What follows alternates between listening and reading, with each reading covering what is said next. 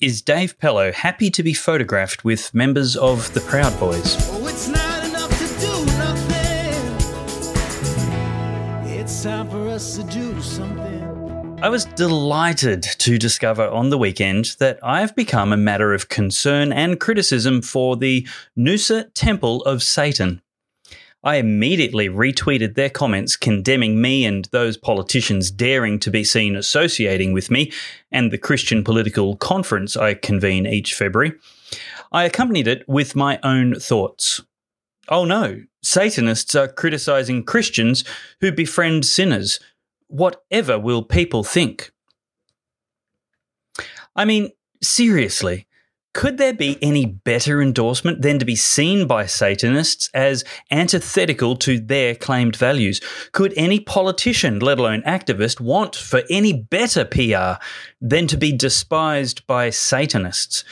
Put aside what is blatantly obvious about Satanism to anyone not profoundly deceived by the father of lies, and what they say about themselves is enough to say right thinking people have no interest in their opinion on anything. Most obviously, they are proudly anti Christian. If there is any Christian who is not the subject of their criticism, they should be terrified about the quality of their Christianity and the review Christ will give them soon enough. I stress again that what self described followers of the father of lies have to say about themselves should be taken as the tip of the iceberg. They pretend Satan isn't real and the object of their worship is merely a symbolic figure of their worship of pride and rebellion. But the little they make no effort to conceal is more than enough to disqualify them from any conversation requiring a common commitment to sincerity or civility. Satanism's rules say if someone in your lair merely annoys you, you must, quote, treat him cruelly and without mercy, end quote. Of course, there are no sexual ethics beyond allegedly requiring a, quote, mating signal, end quote. The prohibition against killing only specifies non human animals, but, quote, if someone bothers you, ask him to stop. If he does not stop, destroy him, end quote. They describe their religion as carnal, which means to do with the flesh as opposed to our spirit. It is selfish, indulgent, and subjective. They are egoists. This is the diametric opposite of authentic Christianity, which is sacrificially generous, concerned primarily with the welfare of others, and humbly submitted to the objective truth and authority of Almighty God. Much more could be said about their debased philosophy, but take a special note of the harmony and agreement they have with the radical left's tyrannical cancel culture and moral relativism. No surprise, then, they feel they have produced a gotcha moment for three unapologetically public Christians an attempted character assassination by which they hope to take their ideological enemies out of the battle for the soul of the nation by either cancellation or intimidation. This is nothing more than the usual intellectual cowardice offered by those inadequately armed for a contest of ideas. When we start giving a pinch of salt to the assessment by Satanists of the quality of anyone's Christianity, we have forgotten who our Lord and King is and might as well throw in with their miserable assembly. I've previously responded to the initial criticism of this photo by better characters, and I do not presume to do so again every time some clown critiques my Christianity. I couldn't care less if they think I should be photographed with members of the Proud Boys. My role model, Jesus Christ, was also seen to be sharing a meal with people despised by the self righteous, intolerant hecklers of his day. They also were so concerned and critical of him that they sought to character assassinate and cancel him.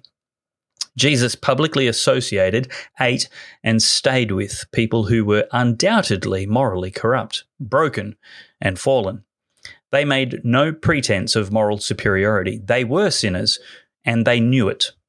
How much more should I welcome to my table or public events people who are interested in hearing arguments and evidence for what is true and just? Should I invite only people who already agree with me and cast out everyone who could benefit from good ideas and good company?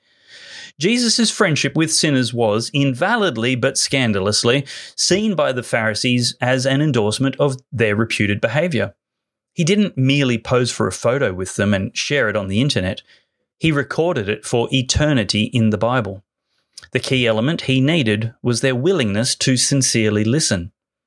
I will sit down and honestly discuss my ideas with anyone interested, as long as they are sincere and civil in their posture and behaviour.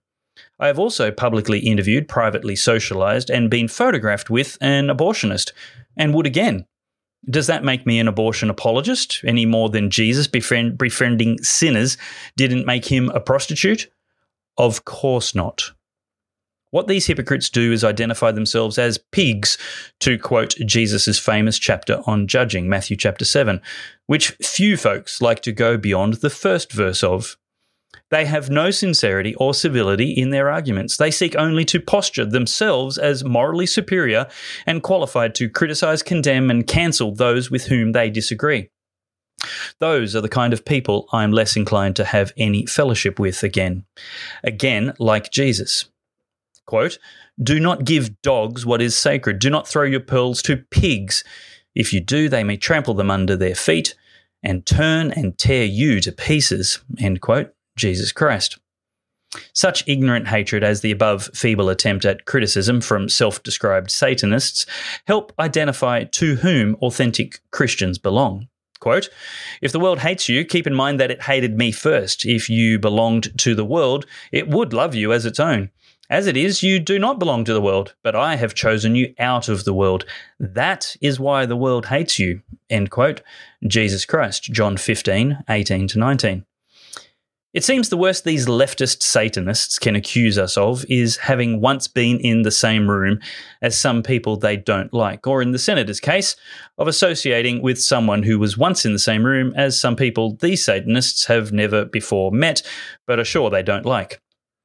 They seem most aggravated by Christians unapologetically taking Jesus at his word when he commanded his followers to be the salt of the earth, adding a distinctive flavor to the world around us, to be the sight, to be the light of of the world, excuse me, not hidden and private, but prominent and public, to be a city set on a hill, an assembly of safety, liberty, justice, peace, and welfare for those travelers yet far off. The Satanists and other radical secularists pejoratively call this dominionism and shriek as if the kingdom of God is a secret, nefarious plot to shred the Constitution and replace the PM with a pope. Honestly, there isn't enough tin foil in the world to make these conspiracy crackpots feel safe in the presence of a real Christian. It is no crime or conspiracy for any citizen to take the invitation of our Constitution and electoral laws literally and fully participate in Australian democracy and in all its inclusive, pluralistic liberty, as well as conversations about important public issues, such as happen at the Australian Church and State Summit. If you feel like Satanism, neo Marxism, and radical secularism might not be quite representative of your values, you know why more and more ordinary Christians are no longer content to be mere observers of democracy in the West. You're welcome, like everyone else, to watch the videos for every previous session in every previous year, as well as this year's. Judge for yourself which values are most conducive to creating a society conducive to human flourishing. The only remarkable thing to see here is Christians being Christian in the public square and advocating ideas with an extreme distance from Satanism.